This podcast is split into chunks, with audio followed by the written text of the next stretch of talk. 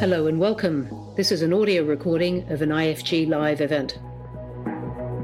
Good morning, and thank you for joining us this morning at this Institute for Government event to discuss, ahead of Rishi Sunak's second budget next week, whether he needs to take active steps to get to grips with government borrowing, and if so, when. I'm Gemma Tetlow, I'm Chief Economist at the Institute for Government. And I'll start with a few uh, small housekeeping notes for today. Uh, this event is on the record. If you'd like to put any questions to our panelists, please do start submitting them via Slido. You can do that by going to slido.com and entering the code budget. We will also be live tweeting today's event using the hashtag IFG Budget 2020, 2021. Uh, so please do follow along and tweet along. And the video and sound recording from this event will be available on our website within 24 hours.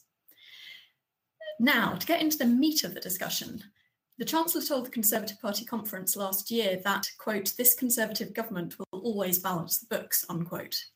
But the economic fallout of the coronavirus crisis has led to record borrowing, an increasing level of public debt, and a depressed outlook for the economy and likely tax revenues in the medium term. On the other hand, government borrowing costs are at record lows. So, does government need to embark on a programme of fiscal consolidation? And if so, when? To discuss these questions, I'm delighted to be joined by four expert panelists.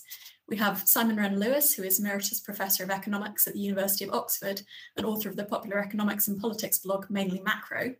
Unfortunately, Simon's webcam isn't working today, so you will uh, just see a, a, lovely picture of his face when he's talking.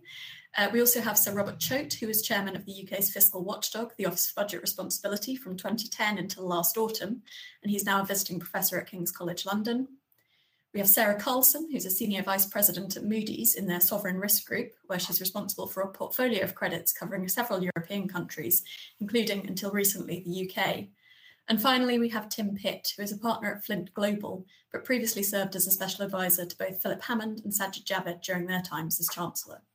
Let me start then by coming first to you, Simon. Um, you've written quite a bit about your thoughts on what the government needs to do in terms of fiscal consolidation and what the appropriate stance of fiscal policy is in relation to this crisis.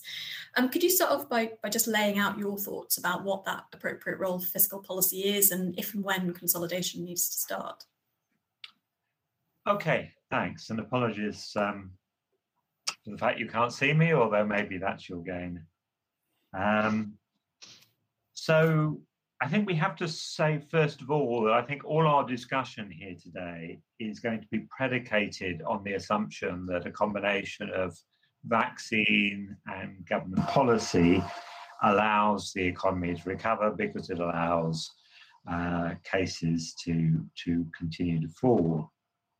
Um, and uh, although that's perhaps likely, it, it shouldn't be assumed. Um, because there are real, still real risks around involving variants and that kind of thing. So um, certainly what I'm going to say is going to put those risks aside, but we shouldn't ignore them. Uh, I've long argued, and I think a growing number of economists, um, including the big institutions, the IMF and OECD, now agree that because of very low real interest rates, that's the current environment we're in, uh, essentially you have to have fiscal policy dealing with recessions and recoveries from recession, while monetary policy looks after inflation when recessions are over. And if you sort of have that as your background theory, then really we should forget about fiscal consolidation until the recovery from the recession that we're now in is complete. And um, as recoveries from recession don't happen overnight, but take years, that probably means over a two year time horizon, we really should be thinking about how we need to stimulate the economy to get a quick recovery rather than how we should consolidate the public finances. Now, I think the question of how we should stimulate the economy uh, is a very interesting one, and it certainly we shouldn't just tax cut tax cut uh, cut taxes in a sort of random way or or anything like that. We need to be very specific, but perhaps that's something for for later discussion. the general theme, I think, for me is stimulus over the next two years. Thanks very much, Simon. Robert, let me come to you next. You obviously have spent uh, the best part of a couple of decades, first at the IFS and then at the OBR, sort of holding the government's feet to the fire on whether they're being fiscally responsible. What's what's your take on whether the government needs to consolidate and what the risks of not doing that uh, quickly enough are? Sure. Uh, thank you very much indeed uh, for pointing at the record of poor career choices. Um, yes, I mean, I think in the in the near term, uh, I, I, am presuming that one of the priorities out of the budget is going to be the idea that while restrictions are remaining, and as Simon said, obviously this is contingent on uh, progress of the pandemic, progress of vaccine, etc., that you're likely to see the support for businesses and individuals continuing essentially in parallel uh, with the uh, with the continuation of the restrictions. And that, in a sense, I think, as, as, as, Paul Krugman nicely puts it, you can think of it more, that's more kind of disaster relief and helping people through that rather than a, a fiscal stimulus per se, as we would normally think about dealing with a, a period of, of, weak demand. Um, I, looking then at the, at the, at the medium to longer term fiscal challenges, I mean, obviously one question is whether this pandemic crisis turns out to have been in its fiscal consequences a essentially a you know a, a, a, a, temporary period of very substantially increased borrowing because the restrictions on the economy are depressing revenues and the policy response is largely additional uh, public spending, uh, but that you know we essentially get back to the sort of path that the economy would have been on previously, in which case you've just had an upward level shift in debt relative to GDP, but you're not coming out of it with a substantial structural budget deficit.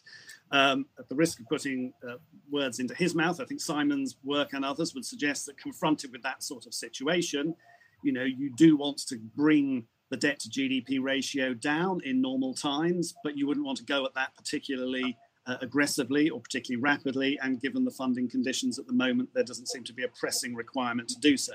I guess one caveat is whether we have a worry now, given with the financial crisis and this, that you're in a world in which you ratchet the debt to GDP ratio successively higher, shock by shock, and the and the and the normal times never last long enough to uh, to to catch up. That's that's a that is a challenge to to deal with. Clearly, the other, then there is the question about whether you emerge from this with a structural budget deficit. Uh, and so, if the uh, crisis has permanently scarred the potential output of the economy through some combination of business failures, uh, people becoming detached from the labour market, lost uh, capital uh, investment, uh, and that the, the, path of potential GDP is lower in the future than you thought it was going to be, then your structure, then some of the borrowing that we're doing at the moment, but by no means all of the huge amount that we're doing at the moment, is not going to go away uh, as the economy uh, recovers, and that depending on exactly what set of targets you have, some fiscal consolidation is required to do that again, I think you know the, the, the, case would be more pressing for doing something than if you simply had a level shift in the debt to GDP ratio. But again, Simon says some of the lessons that people have taken from the uh, post financial crisis period is again, don't go at it too quickly or too aggressively, but don't ignore it entirely, and that has to be addressed. I think a third issue uh, which might, you know, points to earlier action or the announcement of earlier action, is is not the economic implications uh, of the crisis and what that implies for the fiscal position, but whether we emerge from this, in particular, feeling that we need to spend a higher proportion of GDP on public health and social care, in particular, and maybe also coming out of this more mental health provision too uh, and that you know you basically are going to come out of this with the state being bigger than it was when you uh, went in. You could also argue maybe the same thing will turn out to apply to the quote unquote temporary increase in universal credit. Maybe it will be decided that that's actually something that ends up being baked in and is not being reversed. There, I think if you're going to take a set of decisions that mean that public spending is going to be permanently higher as a share of GDP, then the logical thing to do is to, you know, is to be upfront with the public and say that is going to need uh, a permanently higher level uh, of taxation.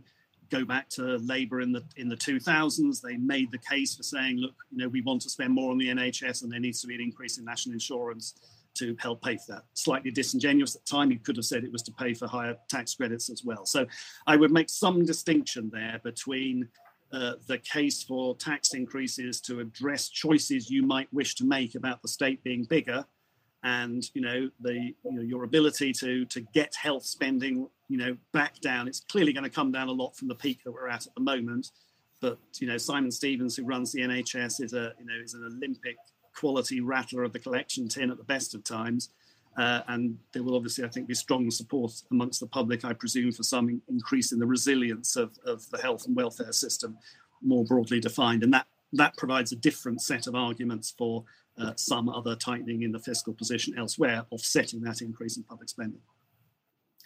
Thanks very much, Robert. That's very helpful laying out all the many reasons why we might be facing fiscal consolidation or tax rises in some form.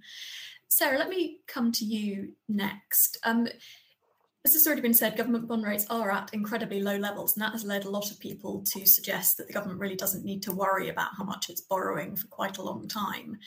Um, from your perspective, what might change investors' views? What might lead to those bond rates going up again? Um, and how should we be thinking about the position of the UK compared to what other countries are doing at the same time? Sure. Um, I mean, I think one thing is really important to come back to, and it's a, probably the most common question that I get asked by investors who are usually coming to us wanting to talk not just about one country, but on a comparative basis, talking about multiple countries, is the concern that investors have about growth potential. Uh, Martin Wolf published something in the FT recently talking about weak UK productivity growth, comparing it to Italy. And I think that's quite important for this discussion about uh, fiscal consolidation in the UK. We've all seen from the Italian example, which has other challenges the UK doesn't, just how difficult it is to get a debt burden down in the economy that struggles to grow. And one of the reasons why we downgraded the UK at Moody's last year uh, by one notch were actually concerns that we have about the longer term growth potential of the UK, in part due to Brexit, but also just you know, recognizing that this uh, this productivity growth challenge that's persisted since the end of the global financial crisis is something that uh, you know has has not been alleviated. I think the other thing to bear in mind, and it's actually baked into the way that we rate sovereigns, is investors are really recognizing that there is this balance between, yes, very elevated levels of debt stock measured in debt to GDP or debt to revenues, but also, and this is important from a methodological point for us at a rating agency, uh, the uh, the debt affordability ratio, so the ratio of interest payments to revenues or GDP, is falling, and that's something that's in common with countries uh, with advanced markets uh, in general. We see it across uh, really all countries in in Western Europe.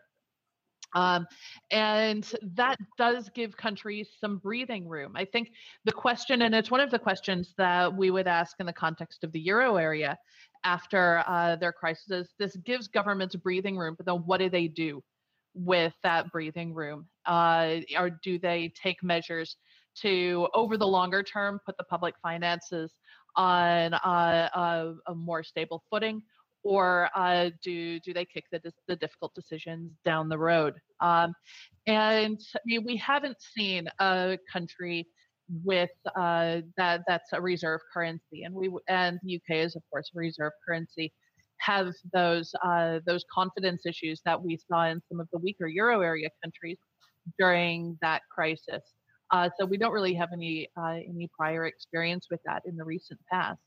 Um, but certainly if there were some lack of confidence that governments were going to take measures to ultimately start addressing some of these more fundamental issues, even if it's if even if those measures are slower moving, but but are still structural. Uh, you know, that's that's one of the things that um, you know we think European investors are going to be looking at. Great, thank you. Tim, let me come to you finally then. So far, we've mainly discussed some of the economic considerations around how the government should think about borrowing. But you've written uh, very interestingly about some of the more political considerations about when the Chancellor should be wanting to get to grips with uh, the deficit. Could you say a bit about how you think those political considerations might overlay on all of this? Yeah, thanks, Gemma. Um, I mean, I think on, on, on the politics, the, the, the, starting point is I think the politics of debt and deficit are about to make a kind of roaring comeback. because the, the, the, public are in a very different place to where the, the consensus among the economics profession uh, is at the moment, I think. So, and, and, there's been a really big shift in public opinion over the last year or so. So, so debt, debt and deficits were obviously a very big issue uh, in the public's mind in the early 2010s, but basically by the time the, the pandemic came along, they disappeared from view. The public thought the job of fixing the public finances uh, had been done, and they'd kind of moved on to other issues. COVID has completely changed that picture. So there's definitely been strong public backing for the Chancellor's uh, support packages in, in, in, the, in the near term. But over the last year, a very clear view has developed that eventually, amongst the public, eventually we are going to need to get on top of all this debt and an acknowledgement that there will be difficult decisions ahead as we do so. And that applies just as much in red wall seats of the North and Midlands as it does uh, elsewhere. Now, you can debate the reasons for that and you can challenge the idea economically thinking about the debt being paid back isn't that helpful? And I know Simon has you know strong views on that but that is the political reality. And I think the return of, of the politics of debt presents actually a, a, a, strategic opportunity for the Tories medium term short term challenges but medium term opportunity. And I think a real challenge for Labour. So Labour's recent leaked internal strategy document made very clear that no element of the party's brand is, is protected from their lack of trust on the economy and, and the perception of what makes the party look competent on the economy is very closely wedded uh, to their management of the public finances and, and, and the public simply just don't trust Labour on that still. So if the Tories are smart, they, they will capitalise on that, that, they'll make the debt and deficit a clear dividing line again with uh, Labour, but obviously to do that, uh, you need to have a fiscally credible plan yourself. The Chancellor is clearly thinking about this, the big question for him is will his backbench MPs back in? And more importantly, the big question always for chancellors is your is your prime minister going to back you as well when when the kind of difficult decisions uh, come? And I think there's the, the, kind of final point I'd say on the politics, which is um, uh, there, there, there is obviously a kind of issue around the timing of the consolidation, which is you know, ideally the politics and the economics chime in perfect harmony. And you know, on the Bank of England scenario of a relatively quick recovery, um, yeah, uh, you know, with the economy back to its pre-COVID level by this time next year, you can start a fiscal repair job in April 2022, and and that works for the politics and the economics. If there is a slower recovery than that, the economics is pushing you uh, uh, to delay your consolidation. The, the, politics is still saying basically plough ahead with it, and I think that is going to be where the difficult choice might come for the chancellor potentially in in in in, in the autumn. Thanks very much, Tim. So I think although you've all presented slightly different perspectives on this, there's broad agreement amongst all of you that there's not an immediate need for the Chancellor to set out and to implement tax rises or spending cuts to immediately try and get borrowing down. And indeed, from the economic side, there are uh, significant costs that could potentially emerge from attempting to do that at a point when the economy needs fiscal support instead. Um, but I think for various different reasons, you've all pointed to the need at some point, um, particularly as Robert said, if either we want high levels of public spending in future or if the UK economy has been permanently harmed by the COVID crisis, at some point there is likely to be a need for the government to adjust tax and spending policy to meet that reality. Um, so I suppose my question, first question to all of you then is, what do you think the Chancellor needs to say, either in this budget or over the coming months, about those longer term ambitions that he has? To what extent does he need to start being clear about where he's aiming to get to, even if not immediately? And does that ambition need to be formalised in something like the fiscal rules that we've seen over the last couple of decades? Um, or is our experience of fiscal rules that they always get ditched anyway, and therefore the benefit of those to any form of credibility is pretty low. Um, perhaps uh, I'll go to Robert first.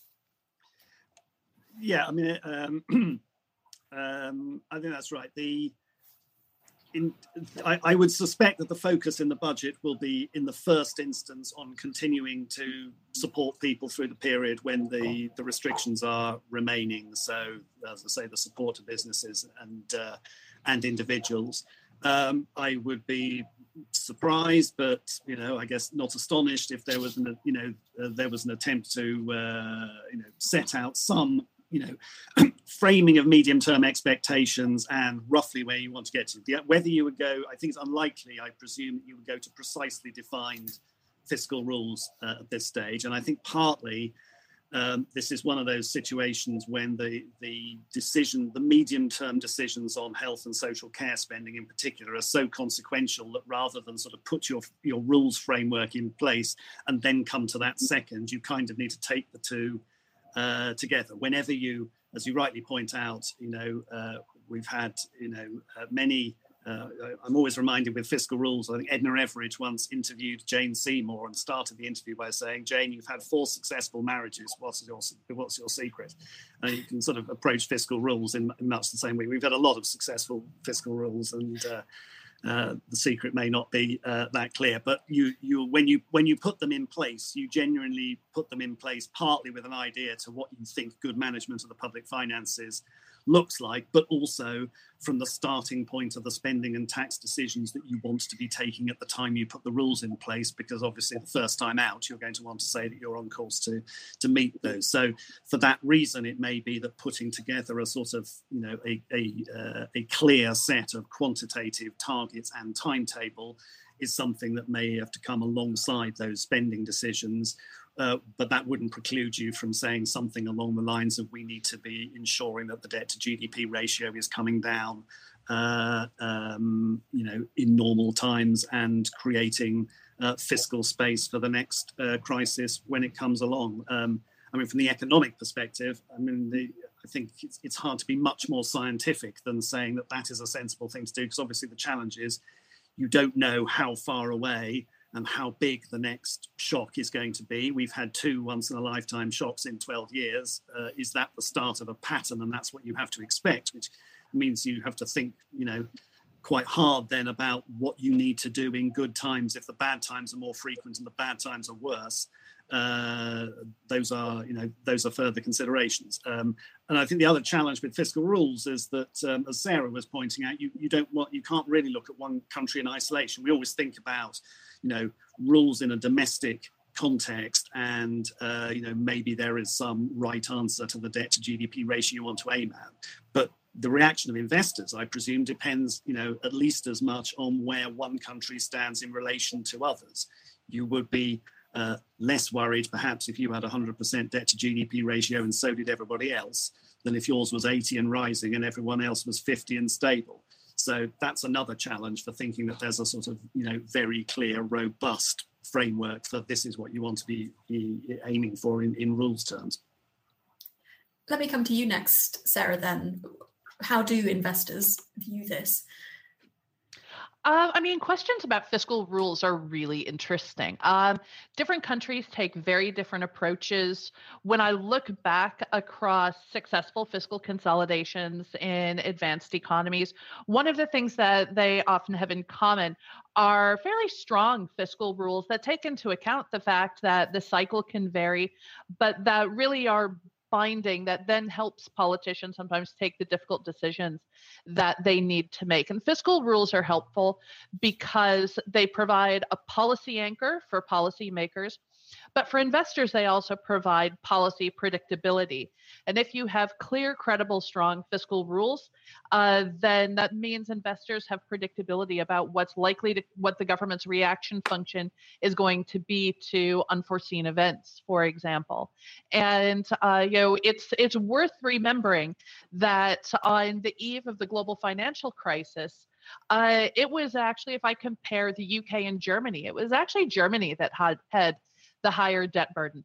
Uh, and what we saw during the the period following the, the global financial crisis and the European financial crisis is uh, the success of the Schwarze Null policy in really sustainably and predictable, predictably bringing down the debt. It's not that Germany has fantastic growth potential. I mean, German growth potential because of demographic factors going forward is uh, is relatively modest. But what it's done is it's had fiscal rules that were commensurate uh, with its growth potential. And as a result, going into the coronavirus uh, crisis, when I compare Germany to, to other large advanced economies in this part of the credit space, it's the one that actually entered the, the COVID crisis with a lower debt burden than it had going into to the global financial crisis. And I think we have to credit uh, a strong fiscal rule uh, framework for that. And you can see the the reaction of that for uh, on the part of investors with German yields, though of course, uh, very accommodative monetary policy also plays an important role there. Thank you, Simon. Let me come to you next. Um, yeah, I, I know quite a lot about fiscal rules, and when um, Jonathan Portes and I wrote our paper on fiscal rules, uh, the key thing that was in there was the idea, going back to what I said earlier, that in a recession, fiscal policy needs to do the stimulus. And one thing that nobody's talked about really should is interest rates. Interest rates tell you when fiscal policy should be doing the action and when it should stop. And I would argue that the way we decide when we should start thinking about consolidation and stop thinking about stimulus is when interest rates start revi- rising to sort of kind of 2% or above levels. Um, and we're a long way away from that. And I'm, I'm a bit concerned that you know everyone's very happy about talking about fiscal consolidation, and, and as pointed out, um, so apparently are voters.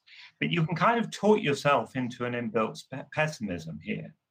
Um, if you're all the time talking about, well, we're going to have to do lots of tough things in the future, then people are going to hold back on spending.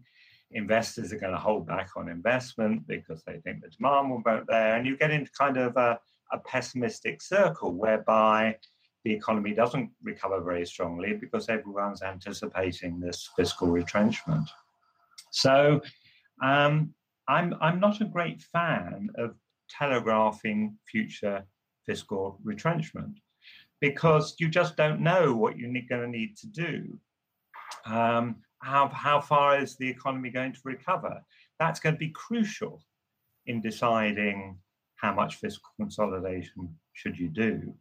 So really, if I was I was chancellor, I wouldn't be talking about fiscal consolidation at this point. I would be talking about how we need, in what areas we need to stimulate the economy to get a good recovery. I mean, I, the analogy I have to draw here is with um, what happened after the global financial crisis. The Treasury worked out that GDP was going to be about trend GDP was going to be about 5% lower we had strong fiscal consolidation, and it ended up that the the fall in trend GDP was um, twice that amount. And I worry that there's an endogeneity there, and we kind of talked ourselves into a very pessimistic scenario. And I don't want that to happen, whatever uh, voters might be thinking. We should be led by the economists, not by voters. Thanks, Simon. Uh, Tim, let me come to you finally then, and perhaps you can pick up on the, uh, Simon's point there. And is there a way that the government can talk about this without it being terribly pessimistic and um, dampening consumer optimism? Yeah, I mean, well, I mean, I think it wouldn't surprise you to say I think I take a slightly different view that I think was probably led by voters rather than economists necessarily. I mean, um, you know, that that is what politicians uh, have to do. I mean, in, ter- in terms of the fiscal rules themselves, I think absolutely it's important to have some kind of fiscal framework. It's an important part of the UK's institutional credibility. It also plays an important, from a Treasury perspective, it's very helpful in providing some overall constraint which can help control uh, spending amongst departments and also, more pertinently, you know, from your neighbours in number 10, try and find some control over, over, over spending. So I think it's an, an important anchor to have. But I think it's important to remember that fiscal rules, you know, they, are primarily a tool of, economic and fiscal management. They're also a political tool. And, you know, less so in, in, in recent years, but, but historically, George Osborne, for example, used them very politically, trying to create clear dividing lines with Labour, clear traps for, for Labour. Now, there are disadvantages about doing that, but I think it's in, in, important to think about that. And, you know, in terms of the politics, if I was, you know, the, the Chancellor now, I'd be saying to myself, you know, I agree, we don't want to set fiscal rules now. I think the autumn is but likely the time he might want to do that, assuming the recovery kind of out of COVID, uh, worse of COVID by then. But if I, you know, when when he does come to think about it, I'd be saying to myself, I want a set of fiscal rules that are the loosest possible, that still allows me to have a clear uh, dividing line with Labour, i.e., Labour won't won't sign up to them. And so when I was at the Treasury, the thing that we thought about was hanging it on debt falling, a clear dividing line. The Tories would get debt falling, Labour wouldn't, and they let it spiral out of control, etc. And actually, that that doesn't constrain you that much. All you need to have debt falling as a political line is for it to be falling by 0.1 percent of GDP over the forecast. Right? Essentially, you're saying debt is flat. You just make it fall in in in in, in the forecast.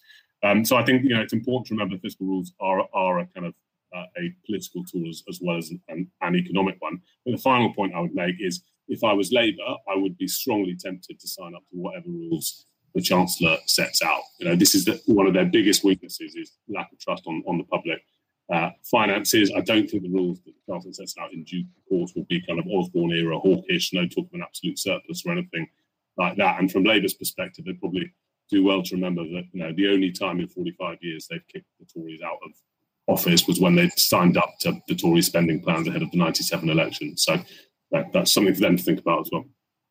Can I just bring in a point about debt? Uh, if you're going to have a fiscal rule, the last thing you should do is target government debt. And the reason for that is very simple, and that is that debt is, in a sense, it's, it's what's there to allow you to, to stabilize the economy. Um, and it's very subject to shocks. And so if you have a, a, a debt target, you're going to break it um, because something will happen to, to push you off that target. So it's very vulnerable to shocks. So that's why sensible rules have deficits in them. Those deficits can have an idea about what the long run target for debt is, but targets that involve debt are a bad idea. Yeah. If, if I can jump in as well, I mean, targets that involve debt are actual uh, fiscal rules that involve debt are pretty unusual. Is that being the primary uh, indicator of whether or not a fiscal rule is being met? Much more common are. Uh, unfortunately, we seem to have lost uh, Sarah. Hopefully, when she comes back, I'm we... back. ah, right, you're back. Excellent. Um, so much more common are rules that uh, that look at uh, you know expenditure growth or or ah okay um I seem to be having a problem with sarah's connection so i i will did anyone else want to ah sarah are you back now I am, uh, but I'm I'm a bit f- afraid to continue just in case after twice. Um, so just, no, we seem to be having some problems. Now, did anyone else want to come in on that question, or shall I move on to the next one? Well, I think there's a, can I, maybe just one answer. I mean, on Simon's point on the debt thing, um, I, from the political point of view, I think they would make a distinction between a, is debt moving in the right direction as distinct from is there an anchor point to which you are aiming and a particular time horizon over which you're uh, doing that. I mean, I'd certainly entirely take the point uh, on you know aiming for a particular debt level at a particular point in time. The uncertainties around the path uh, are very difficult there the notion of selling people on the idea that you are, you know, we've had, you know, debt has gone up. I think it's interesting that the voter reaction. I mean, I'm talking to, you know, the people that one can talk to at two meters distance in the in the street and on the shop. There is the argument that, oh gosh, we've spent all this money, we're going to have to pay that back. And I think that's resonant with voters, but clearly wrong in the in an economic uh, sense. But the notion of you know needing to be in a position where in relatively good times you're building up a bit more fiscal space, so you have the capacity, exactly as Simon says, to be able to use it in quantity and aggressively when you, in particular, when you need to. Is a, is a is a difficult challenge, and the and the question therefore of you know what level of ambition and how quickly do you want to get to a quote unquote normal state at which you're trying to build a bit more of that in um, isn't straightforward. I think on the rules point, I mean, I'm as well. Uh, Gemma and I, many many years ago, uh, with others, uh, uh, co-authored something arguing for a sustainable commitments rule, which was essentially a, a, ceiling for debt interest as a share of GDP plus PFI and some public service pension contributions as well. Thus, taking into account the fact that you can you can sustain a higher debt level when it's cheaper to borrow, uh, some other people in the US have, have, argued for something similar relatively recently. I think that's worth looking at. There are problems with uh, with that, and how you know do you get the you know the signal to respond quickly enough if the funding conditions change? But um, uh, looking at flows, you know, uh, uh, most policy is made in flows most of the time. uh, and thinking about that as well as exactly where the debt, debt stock is or where it's going to go uh, is important. Sarah, do you want to have a final uh, bash at the points you were trying to make there? I'll I'll cross my fingers. It, it, I think the the point that that Robert was just making is is quite important. Um, where yeah, where we see successful uh, application of strong fiscal rules, it's usually looking at an entire economic cycle and bearing in mind that in the good times, uh, you know, surpluses, uh, your primary surpluses are built up, structural surpluses are built up to then give governments the space to to use to much more fiscal space to use in the in the bad times, and we've seen that. Um, you know, I think pretty pretty clearly in the case of Germany suspending its fiscal rule in response to in response to the coronavirus. Thank you. Um, so my next question then, I'm picking up on some things that have also come in um, from viewers. If we sort of move away from thinking about the medium term more to the short term, what do each of you think the, the budget should be doing in terms of fiscal support for the economy over the next few months as we hopefully uh, start to recover and reopen um, from the pandemic? Um, let me, uh, perhaps I will go in uh, reverse order and come to Tim first. Actually, just um, to add to this sort of context, there's obviously been quite a lively debate in the US about whether Biden's proposals in this area are going too far and risk overheating the US economy. Um, what's your, if you have a take on that, that'd be great to hear. And do you think that's also a concern we should be worrying about in the UK? Tim, yeah, yeah, so I mean that, that you know there's kind of two judgments the chancellor's got to make, right? Essentially, a what is the size of that stimulus, and then the second judgment is, which flows from the first, is how do you then apportion that stimulus mix between the extension of the existing support schemes and what replaces those that those as they are phased out as the economy reopens. On on, on the size of the stimulus and, and, and the Biden uh, uh, analogy, I, I, don't think it's a particularly helpful uh, analogy for the UK for a number of reasons. Not least because the Chancellor has much more control over his fiscal levers than Joe Biden does. Right, Biden basically gets one or possibly two shots at getting this through Congress, the Chancellor can come back repeatedly, right? So he can, you know, the Treasury phrase is you shoot often.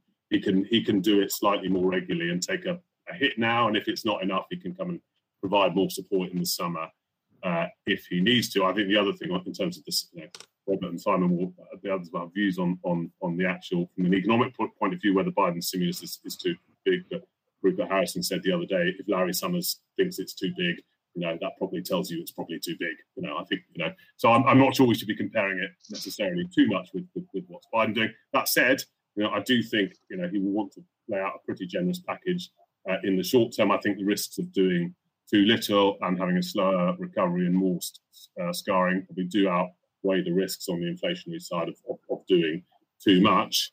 Um, as I said, the, the, kind of second judgment then flows around you know, how do you apportion that stimulus between ex- extending the existing schemes and and replacing it with what I'd call more traditional fiscal stimulus measures. I think in terms of extending the furlough and uh, schemes like that, the, the, kind of crisis support measures, uh, you want to move off those relatively quickly because you don't want to be propping up businesses and jobs that aren't vi- viable long uh, long term. But you know, you don't want to cause a big short-term spike in unemployment by ripping the plaster off too quickly. So, you know, extending them and then tapering them broadly in line with the lockdown easing. But I think giving some additional leeway beyond that is probably a sensible thing to do. Um, and then, and then there's then there's the question about what what what measures then replace that to support the economy through the second half of the year and into next year. Make sure you have a robust recovery. I think you know there's going to be a whole package of measures around labour market support, haven't seen much talk about a temporary employer NICs cut. I wonder whether that type of thing uh, might might might be in play. I think there'll be a package of measures around investment, particularly trying to stimulate business investment. And then I think there's a kind of interesting um, economic but also political question around what, whether it does something to try and stimulate consumer demand. There's obviously lots of pent up savings, arguably not in the right place that you would want them. You know, primarily in, in, kind of wealthier households. Um, so, you know, in the scenario something like the Eat Out to Help Out scheme, you know, would might might make sense. There are obviously obviously it's got a bit of a checkered history, so I think we might tread with caution uh, in in that space. Thanks, Simon. Over to you. Okay, um, I agree on the the support. Well, first of all, on Biden. I mean, yeah, the US is very different. And the main reason the US is very different is that they haven't been supporting workers, they haven't had a furlough scheme the way we have. And so, what they ha- the, the way they are able to support people um, who become unemployed uh, or you know whose income has has fallen as a result of um, the absence of a furlough scheme has to be very broad brush, and you know, it has to be very wasteful in a sense because you just blanket give money to people, some of which need it and some which don't. So I think for for lots of reasons, the the Biden uh, package, which I think in the US context makes a lot of sense, doesn't really translate over to, to the UK. Uh, yes, we should be carry on support as long as it's needed and then gradually phasing out, particularly the elements related to firms. If you suddenly end loans just when people are going back into restaurants, you'll kill a lot of businesses which are perfectly viable. So, you know, that that's kind of basic sensible stuff. I'd actually do one other thing in the short term, which the Chancellor has been very stubborn about, and which is very dangerous. As I said, we're, we're not out of the woods yet with this virus.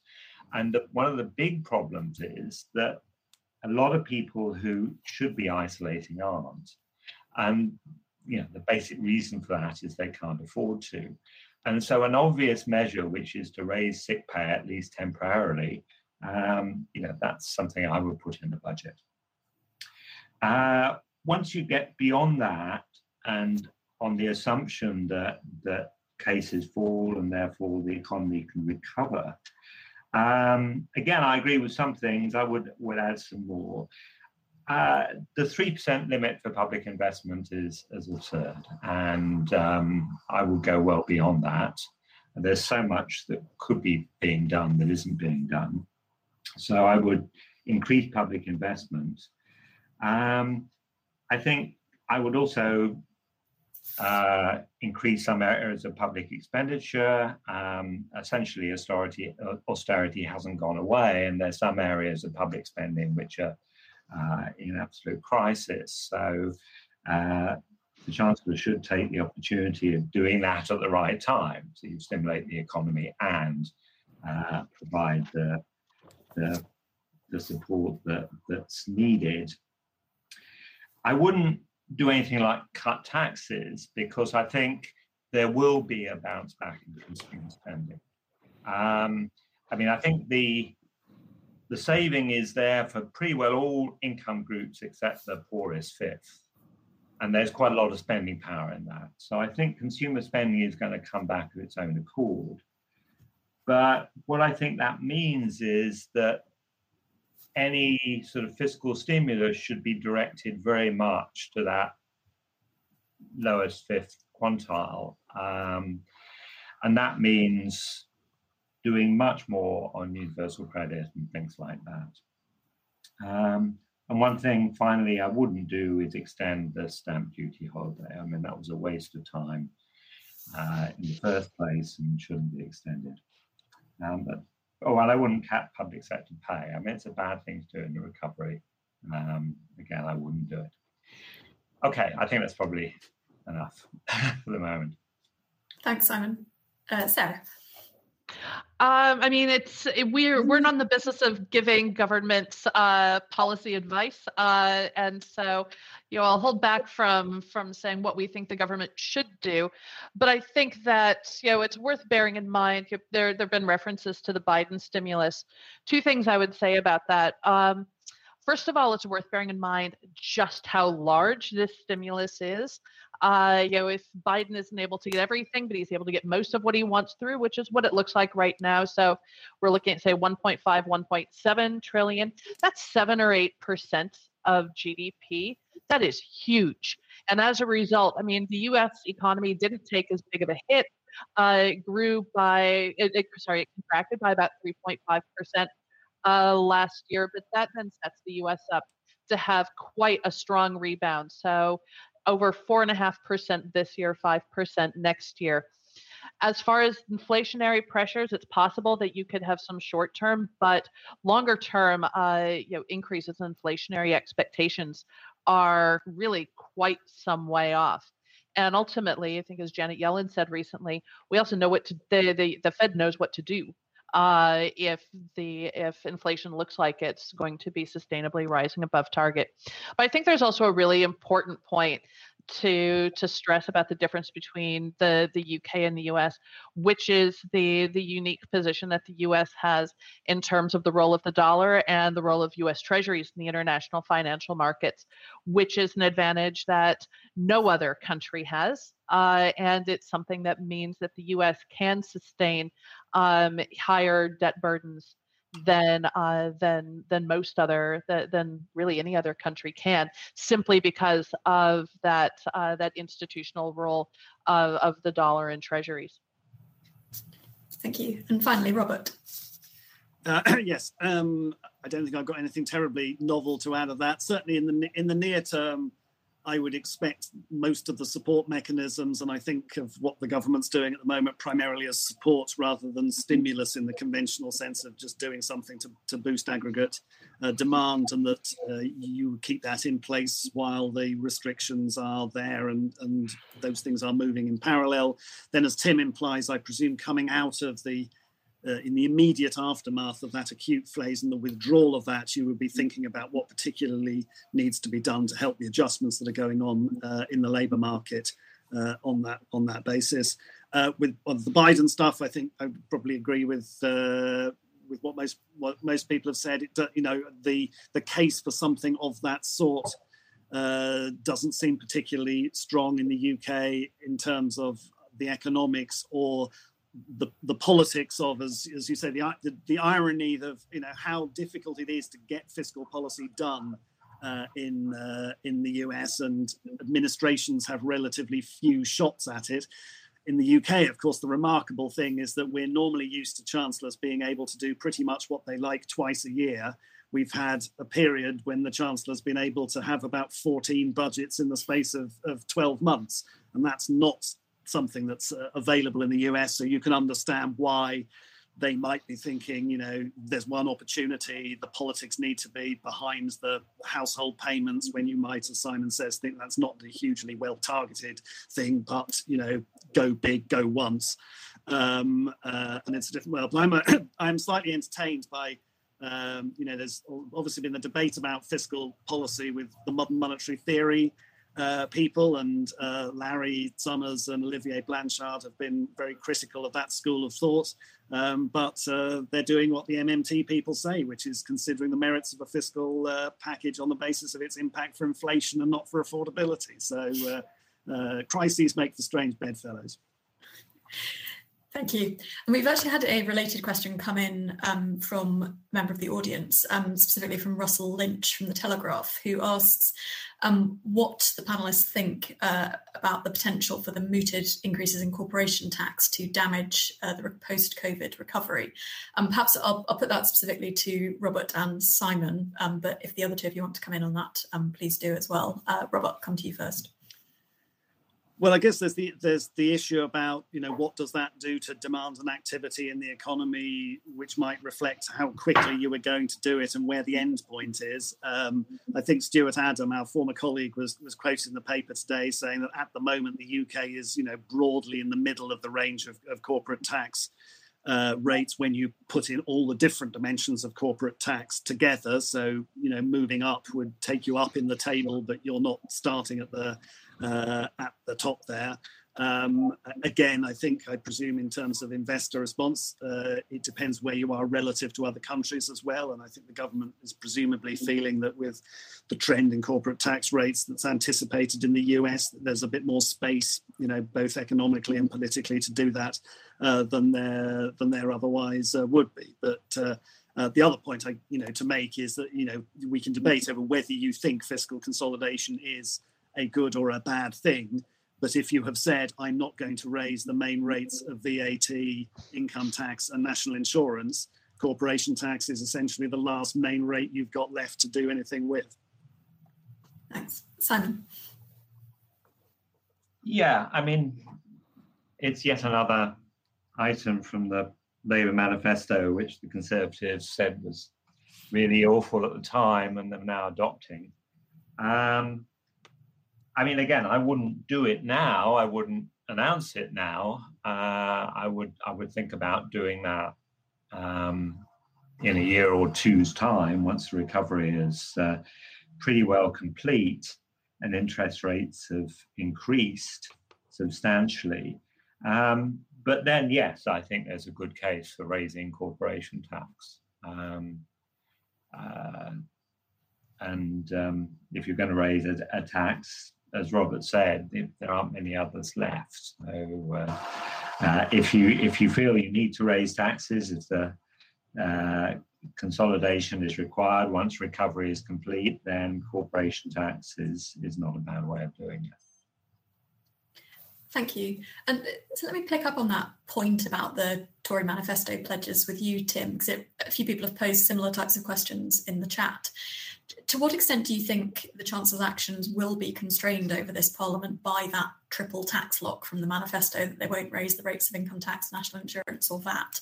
And do you think we'll see this government going into the next election with that same pledge in their manifesto?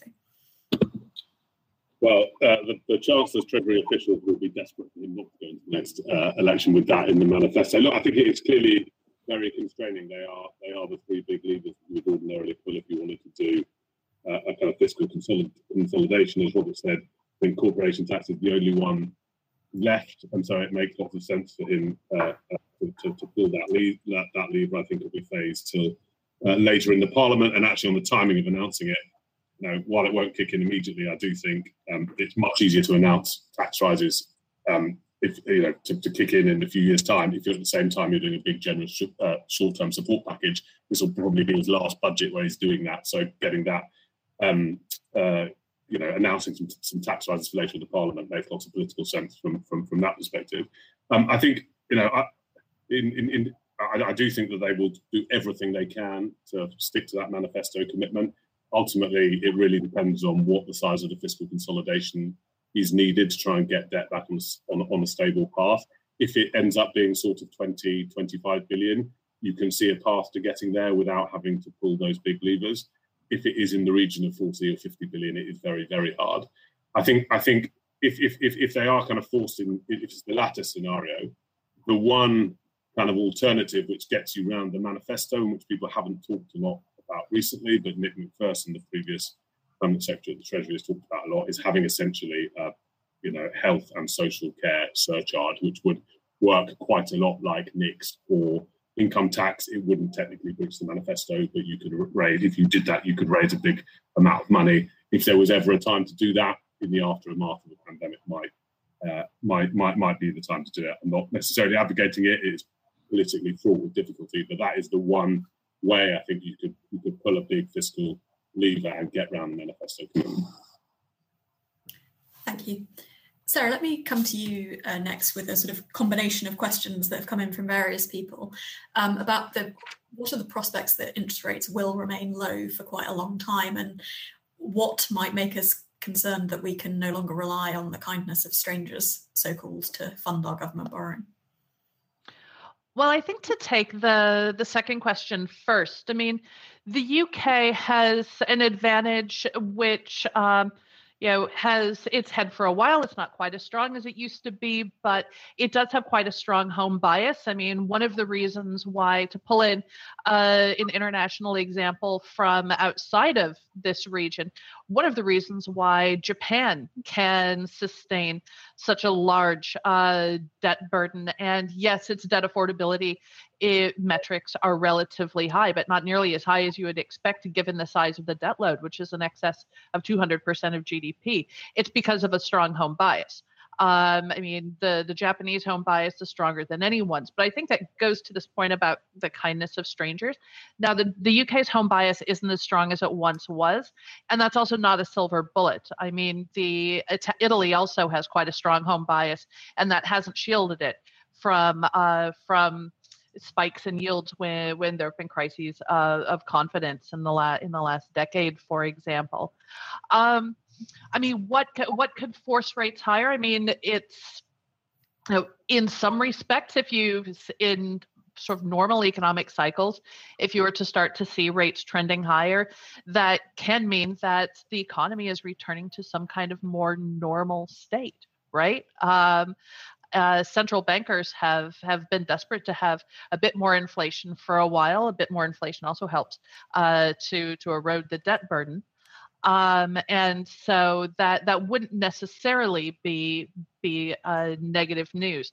However, if you were to have some sort of exogenous shock uh, that would affect the UK more than than other economies of its type, that could be something. But um, again, it really depends on what the broader state of the economy is. But our base case expectation would be that interest rates are going to remain uh, at pretty favorable uh, levels for, for quite some time. Thank you. Robert, can I come to you on this one as well? Because um, in the sort of international American, particularly US uh, economic debate, um, Olivier Blanchard and others have pointed out that government interest rates have been below growth rates for a long time, and that should give governments more scope, particularly for paying for one off big investments. Um, but uh, you did some analysis when you were at the OBR that suggested actually for the UK, it's less true that for long periods of our history, uh, interest rates have been uh, below growth rates. Could you say about how you see the risks for the UK, perhaps distinct from the US in this relation? Uh, yes, I mean on on average the relationship is favourable, but you know you have quite extended periods where you know in the jargon R minus G is doing you a favour, and periods when it isn't. I mean clearly the expectations at the moment of that um, uh, funding conditions remain favourable. You know as as far as the eye uh, I can see. I mean as Sarah was implying, clearly you know whether you worry about interest rates and government borrowing costs and interest rates more generally going up depends to a considerable degree on why they have. If uh, interest rate, real interest rates are going up because you know growth prospects are better. That has knock-on benefits for the public finances, and you know that's a great problem to have.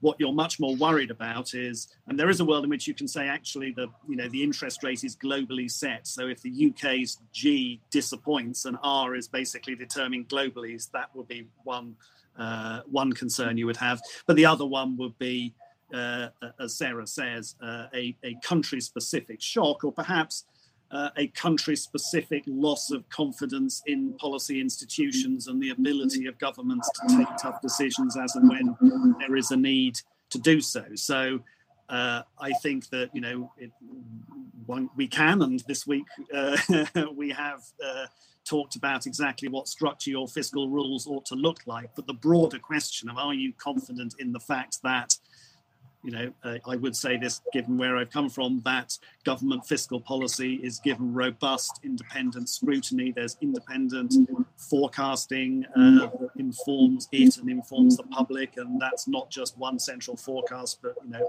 lots of rich discussion of risks and uncertainties around that is as important as coming up with some set of rules that I suspect most people would conclude are no more likely to be met when the crunch comes than the last five sets of rules uh, have done. And so that's one reason why I think it's very important that when we get out of this acute phase of having, you know, essentially a, uh, a fiscal event every three weeks on average, we can get back to the OBR and the Treasury uh, having a proper, well coordinated, well informed policy and forecast process in which the OBR has the time to come up with proper uh, forecast numbers, that the, uh, the, the policy package has time to get adequate scrutiny.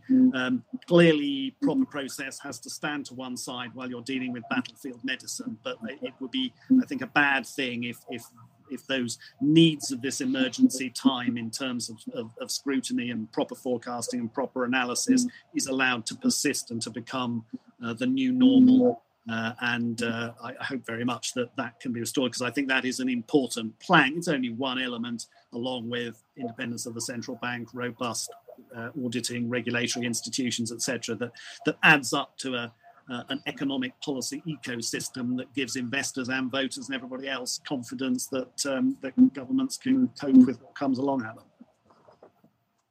Thank you, Sarah. Can I quickly come back to you on that? Is from your perspective, is that something that really does reassure investors, the sort of institutional credibility of what's going on around the government as well as their sort of formal commitments?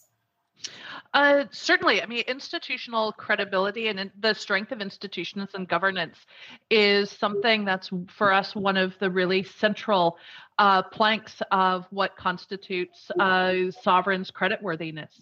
Um, it's worth bearing in mind that when we when we downgraded the UK uh, late last year, one of the reasons was because of what we could see as a noticeable uh, weakening of institutions, and that includes fiscal institutions. I should hasten to say uh, that that's not talking about the OBR. We we've always at Moody's thought that the OBR was actually a really significant improvement to the institutional structure of the UK but frankly the the fiscal rules and the the respect for fiscal rules the predictability of policy I'm not talking about during the pandemic really preceding that that period is something where we had seen um, a meaningful weakening to the extent that it was one of the three reasons why we we decided that the UK sovereign rating uh, should should be lowered.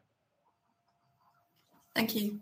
So I think we just have time for one final question that's coming um, from the audience. Um, Tim, I'll come to you first on this one. So the question is that the average person probably doesn't understand the intricacies of a lot of what we've been um, debating this morning. How can the Chancellor sort of explain to the public the sorts of choices and decisions that we've been talking about um, and to create the, the space and allow the sensible economic policies to be followed over the next few years?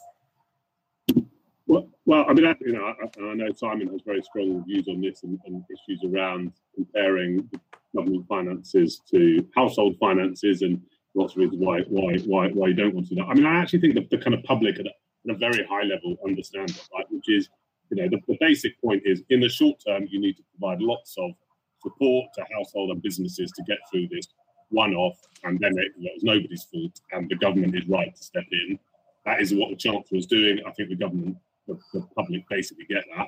But the kind of second point which flows from that, after all this, you know, there are going to be some difficult decisions to try and get borrowing back under control.